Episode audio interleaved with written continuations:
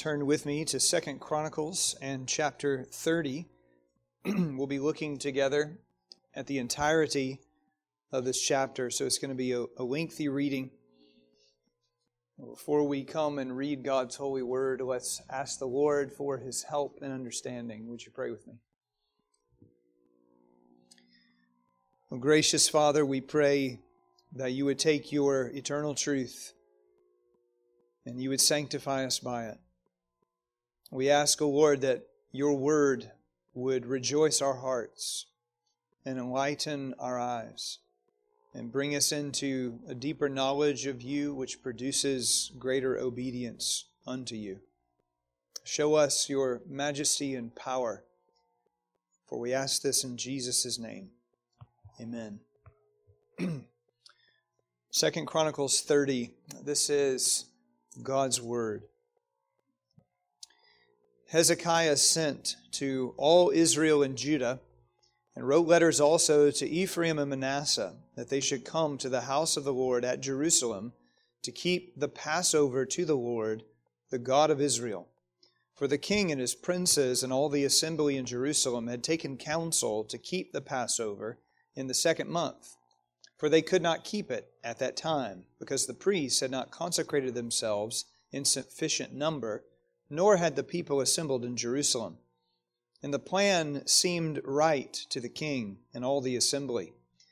So they decreed to make a proclamation throughout all Israel, from Beersheba to Dan, that the people should come and keep the Passover to the Lord, the God of Israel, at Jerusalem, for they had not kept it as often as prescribed. So couriers went throughout all Israel and Judah with letters from the king and his princes, as the king had commanded, saying, O people of Israel, return to the Lord, the God of Abraham, Isaac, and Israel, that he may turn again to the remnant of you who have escaped from the hand of the kings of Assyria.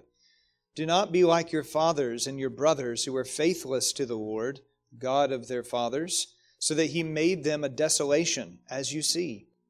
Do not now be stiff necked, as your fathers were, but yield yourselves to the Lord and come to his sanctuary which he has consecrated forever, and serve the Lord your God, that his fierce anger may turn away from you. For if you return to the Lord, your brothers and your children will find compassion with their captors, and return to this land. For the Lord your God is gracious and merciful, and will not turn away his face from you, if you return to him. So the couriers went from city to city through the country of Ephraim and Manasseh, and as far as Zebulun. But they laughed them to scorn and mocked them. However, some men of Asher, of Manasseh, and of Zebulun humbled themselves and came to Jerusalem. The hand of God was also on Judah to give them one heart to do what the king and the princes commanded by the word of the Lord. And many people came together in Jerusalem to keep the feast of unleavened bread in the second month, a very great assembly. They set to work and removed the altars that were in Jerusalem. And all the altars for burning incense they took away and threw into the brook Kidron. And they slaughtered the Passover lamb on the fourteenth day of the second month. And the priests and the Levites were ashamed, so that they consecrated themselves and brought burnt offerings into the house of the Lord. They took their accustomed post according to the law of Moses, the man of God. The priests threw the blood that they received from the hand of the Levites. For there were many in the assembly who had not consecrated themselves. Therefore the Levites had to slaughter the Passover lamb for everyone who is not clean, to consecrate it to the Lord. For a majority of the people, many of them from Ephraim, Manasseh, Issachar, and Zebulun, had not cleansed themselves. Yet they ate the Passover otherwise than as prescribed. For Hezekiah had prayed for them, saying, May the good Lord pardon everyone who sets his heart to seek God, the Lord, the God of his fathers, even though not according to the sanctuary's rules of cleanness. And the Lord heard Hezekiah and healed the people. And the people of Israel who were present at Jerusalem kept the feast of unleavened bread seven days with great gladness. And the Levites and the priests praised the Lord day by day, singing with all their might to the Lord. And Hezekiah spoke encouragingly to all the Levites who showed good skill in the service of the Lord. So they ate the food of the festival for seven days, sacrificing peace offerings and giving thanks to the Lord, the God of their fathers. Then the whole assembly agreed together to keep the feast for another seven days. So they kept it for another seven days with gladness. For Hezekiah, king of Judah, gave the assembly 1,000 bulls and 7,000 sheep for offerings. And the princes gave the assembly 1,000 bulls and 10,000 sheep. And the priests consecrated themselves in great numbers.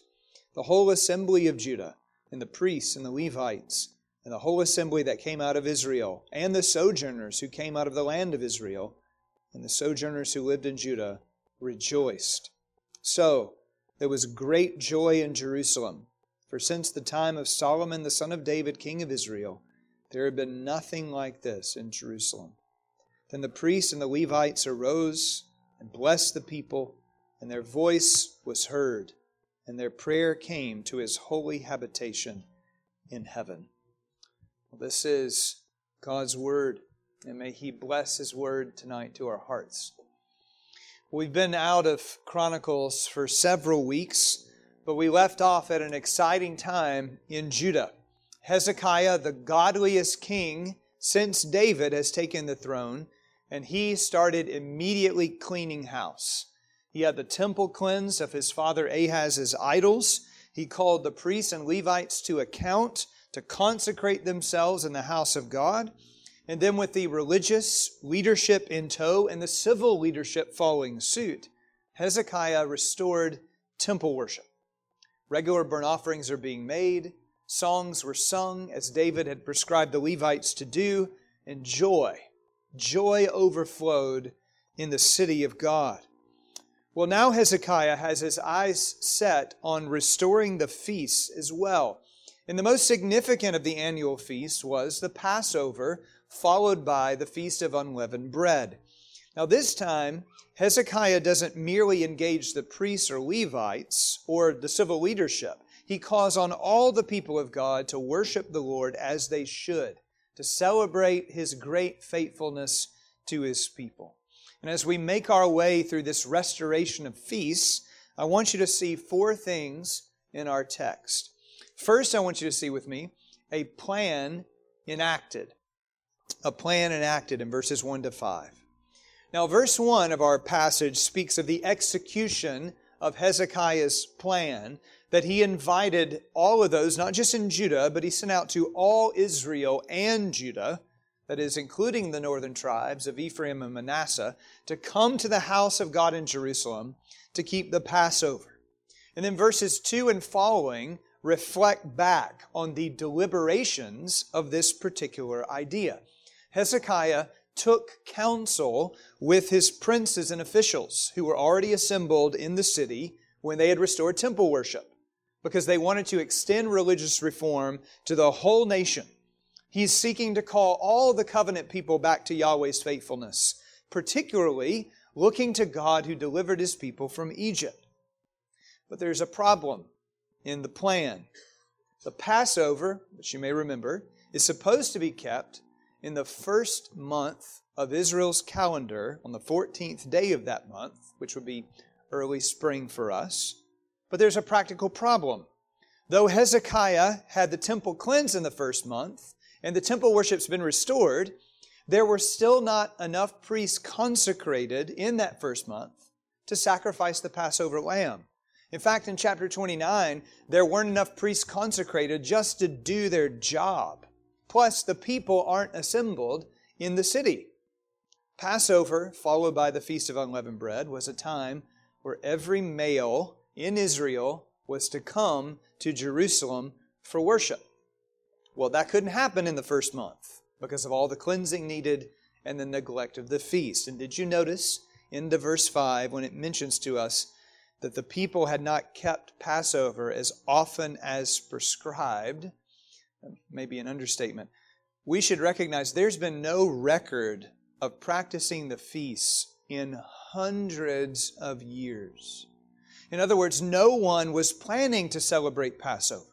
It had totally fallen out of the national consciousness. And to try to give you some parallel, though we don't follow a church calendar, it would be like forgetting the fact that Jesus rose from the dead and it ought to be celebrated for hundreds of years.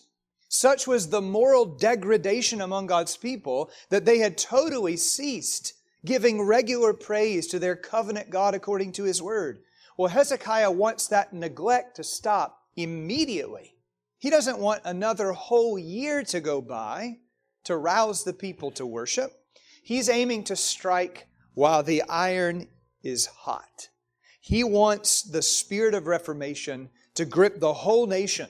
He's not calling people back to Jerusalem to boast about how many people submit to his rule. He's calling them back to Yahweh, to know him, to seek him, to love him. Hezekiah had started a process of focusing people on Yahweh again. And he doesn't want time to pass and their affections to cool off. So he makes a plan with his leaders to take action right now. And brethren, I think there's a practical lesson for us to learn from Hezekiah's earnestness. When the Lord brings conviction to our souls, when he stirs us up with religious affections, when there is zeal beating in your heart to do what is right, you need to act right then. You don't put off prayer when the Spirit has prompted you to pray. We shouldn't put off repentance when the sting of sin is gripping our hearts. We should never delay reformation of our lives when we're convicted of particular sin. We must give God immediate action when He, by His grace, opens our eyes to error. We should seek the Lord while He may be found. As Matthew Henry says here, delays are dangerous.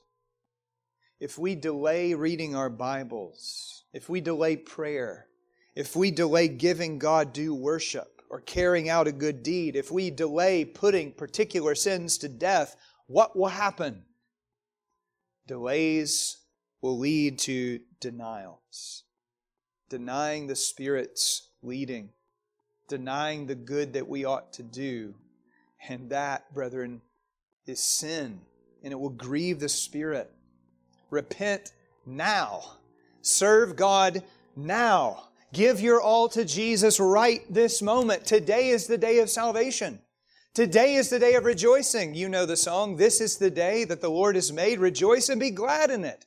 Today is the day to put your feet on the neck of your lusts Today is the day to determine that you will go the Lord's way and you won't back down from serving Him. There has to be urgency in your soul to serve the Lord. And that's what's going on in Hezekiah's heart.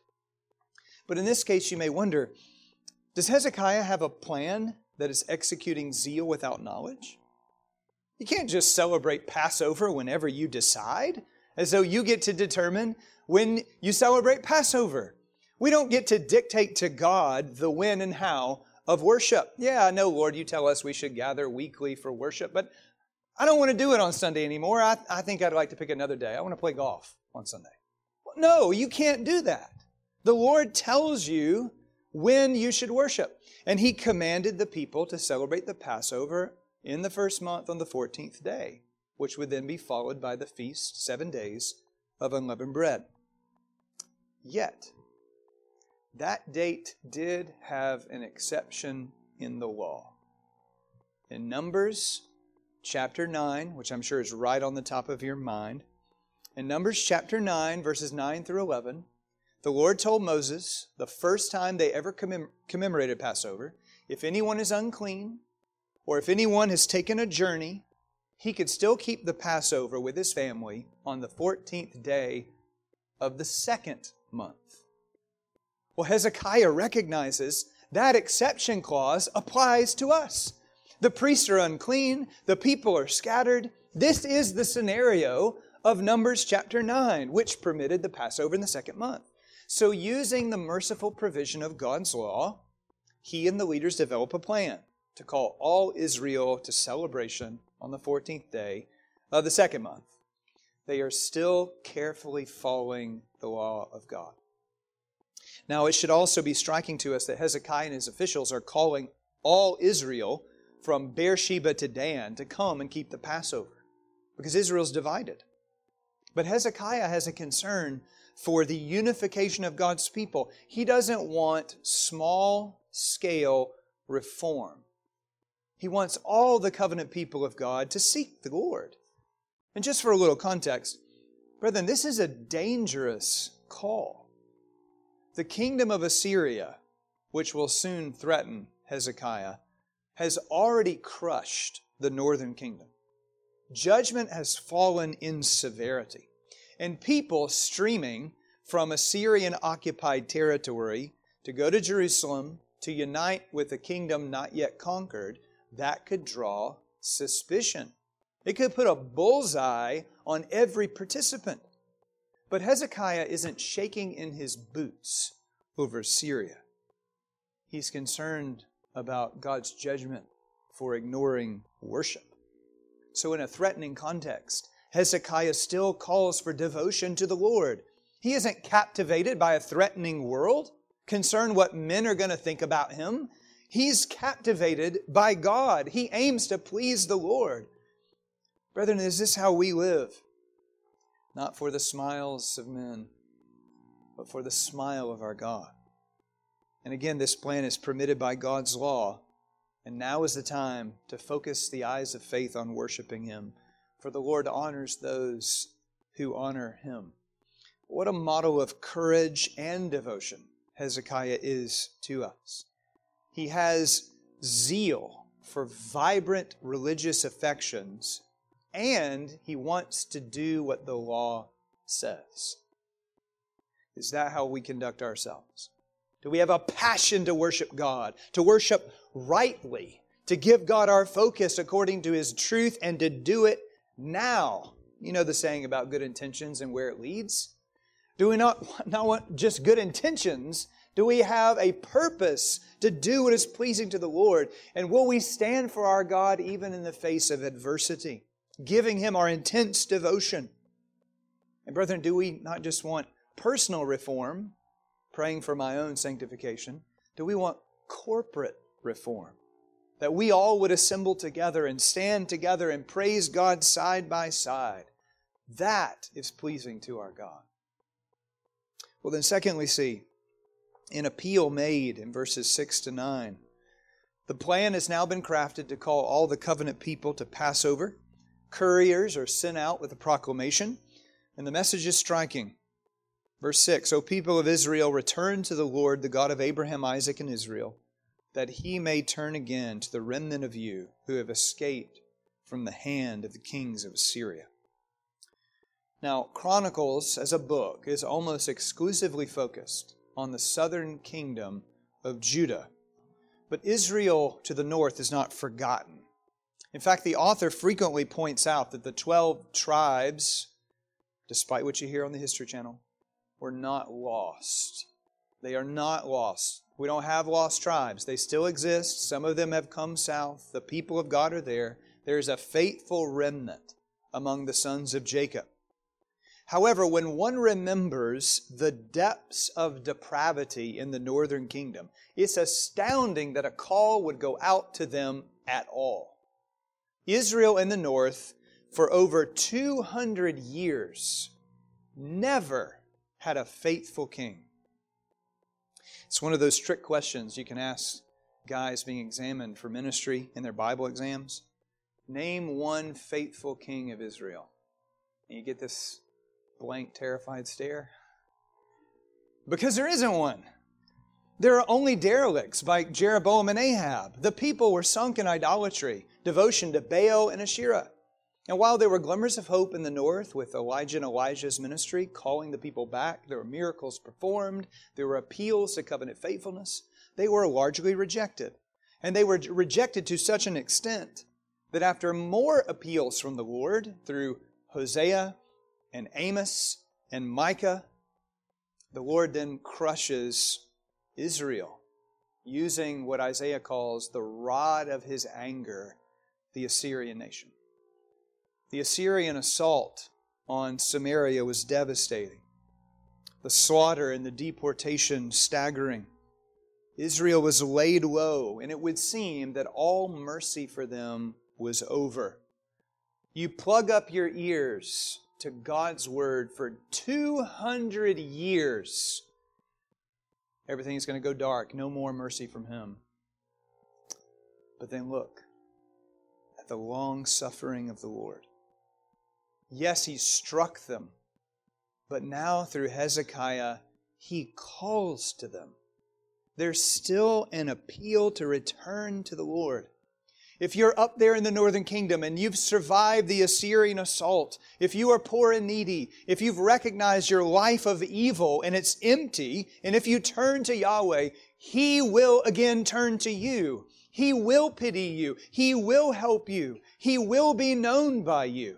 Brethren, is this not astonishing mercy? We're not talking about putting up with people for 10 years or 20 years or 30 years or 50 years or 100 years. This is 200 years of godlessness. And the Lord still is offering them mercy. If there's anything that should give you hope about God's people in our land, it's this 200 years of wickedness, and God is still offering mercy. Now, the call to mercy comes with also a call to repent. Verse 7 do not be like your fathers and your brothers who were faithless to the Lord, God of their fathers, so that he made them a desolation, as you see. It's a pretty compelling argument. If you're like your faithless fathers, what's going to happen to you? It's much like what the Lord tells the children of Israel when they're gathered at Sinai. And the first thing he says to them at the foot of the mountain is, You yourselves have seen what I did to the Egyptians. In other words, Y'all look and see what wickedness, what the results of wickedness are. I will destroy you. And you can look now in the northern kingdom and you can see what destruction Assyria has wrought because these people rejected the Lord. But there is hope for you. If you throw off your stiff neck, verse 8, and yield yourself to the Lord and come to his sanctuary, in other words, if you lay down your rebellion like an unbroken bull and submit to the Lord, he will have mercy. He will turn from his anger. Indeed, verse 9 if you return to the Lord, your brothers and your children will find compassion with their captors and return to this land. Yahweh is saying through Hezekiah, I am a God of compassion. I will receive sinners back. I will pardon and heal.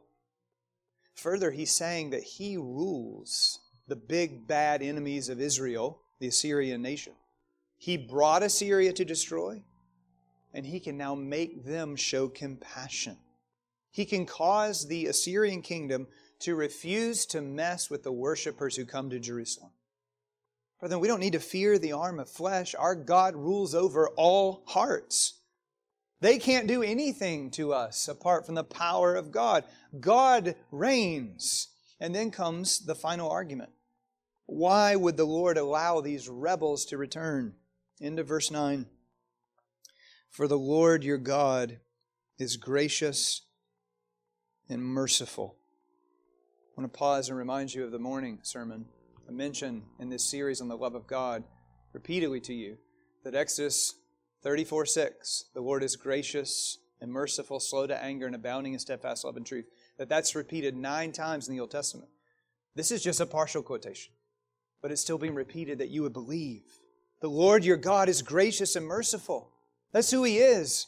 And He will not turn His face away from you if you return to Him. Brethren, do you see what our God is like? He is full of grace. He pities lowly and broken sinners. God longs to be gracious. Our God is ready to forgive. He holds out his hands all day long to the obstinate, and he calls on people to come and to see the mercy that is found with him. Well, I tell you tonight, brothers and sisters, that our God has not changed. It was his covenant made with Abraham in grace that promised a land. It was grace that rescued Israel from Egypt. It was grace that gave them a king like David. It was grace that sent the Son to die for our salvation. And that same grace appeals to us now. The Lord abounds in mercy, and He will receive every penitent sinner. What an incredible God we have. Micah asks, who is a God like you, who pardons sin and passes over the rebellion of the remnant of your inheritance. Our God does not delight in expressing his anger, he delights in covenant love. Does that not stir your affections for this God? Well, how do those in Israel receive this call to repent? See, thirdly, with me, a response given. The couriers carry the king's message, verse 10, from city to city through the country of Ephraim and Manasseh, as far as Zebulun. But they laughed them to scorn and mocked them. Such was the disbelief in the covenant God and the devotion to idols, the delight in all things evil that the general populace in Israel openly mocked the messengers. They treated the call to receive mercy like it was a joke. For they regard Yahweh himself as a joke. It's similar to how Lot is heard by his sons in law when he warned them of the coming judgment of God on Sodom. They regarded God's judgment as a laughable matter. Religious zeal was ridiculous to them. That's how it is here. They sneered at men calling them to repentance. Such was their love of sin and their allurement of the world that it was met with a Gollum like response Sin is my precious. And anyone who gets in the way of that is a fool, or I will harm you. This is exactly the type of treatment the covenant people gave to the servant of the Lord the Lord Jesus Christ. You remember when we read of Jesus going to Jairus' house? And when he goes in, he tells the professional mourners that were there that the little girl isn't dead, but she's sleeping. And suddenly they go from mourning to laughing at Jesus. Likewise, the religious leaders mocked our Lord and spit upon him. They hurled accusations at him. They had no room to hear his word as he told them the truth and called them to repent. It's also how Jesus tells his messengers that the world will treat us. Jesus sends his apostles out as sheep amidst ravenous wolves. They will be slandered, attacked, imprisoned, and killed. In this world, beloved, you will have tribulation. The message of God's love to sinners and yet, the message that those sinners must repent rouses hatred. The gospel is a savor of death for those who are perishing. It begs a question how are we hearing the call of Jesus to repent? Is it a joke to us? Is judgment a thing dismissed? Is the mercy of God pushed away as unnecessary for the likes of me? Has the love of sin so blinded you to the glory of God in the face of Christ that you will hang on to it as your precious rather than running to Jesus? Let us all beware of despising a message of mercy. And yet, see, it's not like that with all among the northern kingdom. We read in verse 11 some men of Asher, of Manasseh, of Zebulun humbled themselves and came to Jerusalem. The word of grace didn't stir all, but it stirred some, and that fact should encourage us. The mercy of God is not going to fall only on dead ears. God will awaken some sinners by the word and produce humility. We proclaim the truth to sinners not because everyone's going to believe us, but because we know God will draw people to Himself through the Word. He will bring about a response. He will cause spiritual life to spring forth. And that's what happens here. Those from Israel come to Jerusalem, and then in Judah, verse 12, the hand of God was on them, giving them one heart to do what the king and the princes commanded by the word of the Lord. In other words, the reason the people responded with a unified heart is because of God. Do you see that? The hand of God was on them. God Himself touched their souls. God worked in them. God gave grace to them. It wasn't their smarts. It wasn't their moral uprightness that produced a change. The Lord had mercy on these people. Well, brethren, that's true for us as well. if we have eyes to see, if we have had our hearts united to fear God's name, if we've come to Jesus, why has that happened? Because His hand has taken out our heart of stone. And we now have ears that hear His voice, not because of our keen intellectual powers or moral uprightness. We see and hear because of His mercy. He has persuaded us and enabled us to come to Christ and to live for Christ. So the praise ought to go to Him. And that leads us finally to see an assembly rejoiced. The people are now gathered to the feast. It's a very great assembly, we read in verse 13. And notice what they do. The first thing they do is get rid of the old leaven, we might say. Verse 14, they removed the altars in Jerusalem and threw them in the brook Kidron. Now, the Kidron Valley is like the garbage dump. Sometimes idols were burned there, other times they're just tossed into the river. We, we might say proverbially, they took out the trash. What folly it would be to express devotion to Yahweh as your faithful Savior if the idols in the city still stand. Well, Hezekiah wouldn't have it like that. There has to be radical allegiance.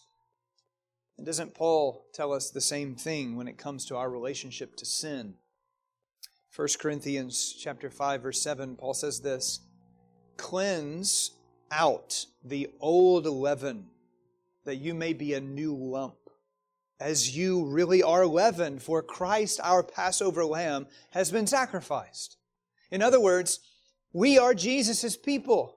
We're consecrated to Him. We're possessed by Him. We're fit vessels for Christ. Therefore, we are to throw off every corruption in body and soul. We're not going to pretend to give sincere devotion and worship to God while we hang on to our sins in one hand. Now we take our sins and we throw them into the garbage dump. We see the ruinous nature of evil pursuits and we throw evil away from us. Beloved, that is what devotion to God requires. And while the old is put off, there's something here that represents going a new way, and it is the slaughtering of lambs begin. They prepared to make their sacrifices, we read in verse 15. And as the people do that, the priests and Levites were ashamed. Here are the spiritual leaders in the land, and they had failed. They grieved their sin. However, this sorrow over sin didn't drive them away from the Lord, because while they were ashamed, they drew near now to take up their posts of service, verse 16, to throw the blood against the altar. That is to recognize that God is bringing cleansing to their souls. And here, friends, is a little picture of what true sorrow for sin, true repentance should look like. When the believer, touched by grace, grieves sin, he doesn't just wallow in his sin. He turns from it unto God. He comes unto Christ who washes us clean. It's a worldly sorrow that leaves you in your sin, never moving to serve the Lord. And Satan would certainly tell us all that God is just a killjoy. He's always wanting us to feel bad and to wallow in our guilt. That's not true. We grieve our offense to God, but then our God receives sinners, and His reception of sinners produces joy. Did you notice in this last section how joy is a significant theme? I'll highlight it to you. Verse 21 The people of Israel present at Jerusalem kept the Feast of Unleavened Bread seven days with great gladness and the Levites and priests praised the Lord day by day, singing with all their might to the Lord. Have you ever sang with all your might? That's a thing that pleases God. Then these Levites, verse 22, encouraged in their efforts by Hezekiah, were sacrificing and giving thanks to the Lord. Further, the whole assembly decided to keep celebrating for another seven days, and they did so, into verse 23, with gladness Worship wasn't laborious to them. They loved every minute of it. And as the sacrifices continued, made by the thousands, the assembly of, Jeru- of Judah, the priests, the Levites, the folks from Israel, the sojourners, the God-fearers, from both places. They all watched this and rejoiced. Verse 26 So there was great joy in Jerusalem. Great joy in Jerusalem. Why did their joy abound? Well, because the covenant God, against whom the people had sinned repeatedly and shockingly, welcomed them back. He extended his compassion. The Lord is here willing to receive the broken sinner, willing to hear their prayers. And that staggering mercy stirred their joy. I ask you tonight, beloved, is that kind of mercy stirring our joy? Is our worship filled with not just gladness, but great gladness? And all the more so because we don't have to offer thousands upon thousands of bulls and sheep, but we come in view of the Lamb once slain for sinners, in view of the blood of Jesus that makes the foulest clean. Are we rejoicing in Him? And as this celebration goes on, let me point out one more thing as we wrap up. Verses 17 and 20 is where we see it. Those who responded to the call of mercy that went out to the northern kingdom, the vast majority of them were ceremonially unclean. They were ready to participate in the Passover. They wanted to seek God as a gracious God, but they were so ignorant of the law that they didn't follow the prescriptions of the law. Now, one might think, well, that's really not a big deal. That is not how Hezekiah sees it. He recognizes that this is wrong.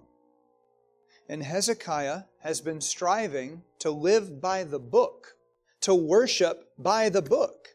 And even as he does that, the people are not following the book. So what does the king do? He complains. No, no, no, he prays. Verse 18, he, may the good Lord pardon everyone who sets his heart to seek God, the Lord, the God of his fathers, even though not according to the sanctuary's rules of cleanness. Hezekiah is a model to us here of the Lord Jesus Christ. He intercedes for the transgressors, that this feast may be a joyful assembly. Because, brethren, what has happened in the past when the rules of God's worship have been disregarded? Just remember Leviticus 10, Nadab and Abihu. Or remember 2 Samuel 6, Uzzah reaching out his hand to touch the ark. People died because they didn't worship the right way. This is a serious thing. God is holy and it matters. And Hezekiah is taking that holiness seriously. And yet he also sees that God looks to the heart. So he asks the Lord to disregard this lack of cleanness and to see their hearts. You see, it's possible, even in our attempts tonight, to worship God sincerely. It's possible that we can still sin.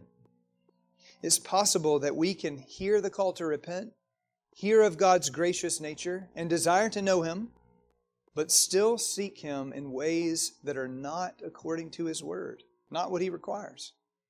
Thus, brethren, even our worship, even our best efforts need cleansing. And that's what the one Hezekiah foreshadows gives us. Jesus intercedes for the transgressors. Jesus takes our faulty worship and fixes it. If we think about that great picture of the incense rising up representing the prayers of God's people. Jesus' perfection perfumes your prayers so that it's a sweet smelling aroma in God's nostrils. Jesus brings healing to us when our actions aren't right, when our zeal outstrips our careful attention to what God requires, when our focus is not where it should be, when we fail in any way. And the knowledge that Jesus is praying for us as we stumble along well, what should that produce in your heart? It should produce joy. Indeed, as God hears these people who are seeking His name, our Father hears us through the Lord Jesus Christ. And brethren, I don't think there's many things that we could think of that bring greater joy than knowing that God Almighty hears our prayers. William Cowper once wrote, That were a grief I could not bear, didst thou not hear and answer prayer. But a prayer hearing, answering God supports me under every load. And do you see how that's how the chapter ends? Their prayer came to his holy habitation in heaven. When God's people seek him, when they pursue communion with him, his ear is open to their cry. Does that thrill you that through the blood of Jesus, you have the ear of God? Brethren, do we delight in giving God our all, in putting away the follies of sin, in resting our souls on Christ, who is our Passover lamb, and knowing that our Lord hears us when we cry? How can that kind of grace not fill us with gladness? Well, may gladness radiate from us as it clearly radiated from these people. Let's pray together.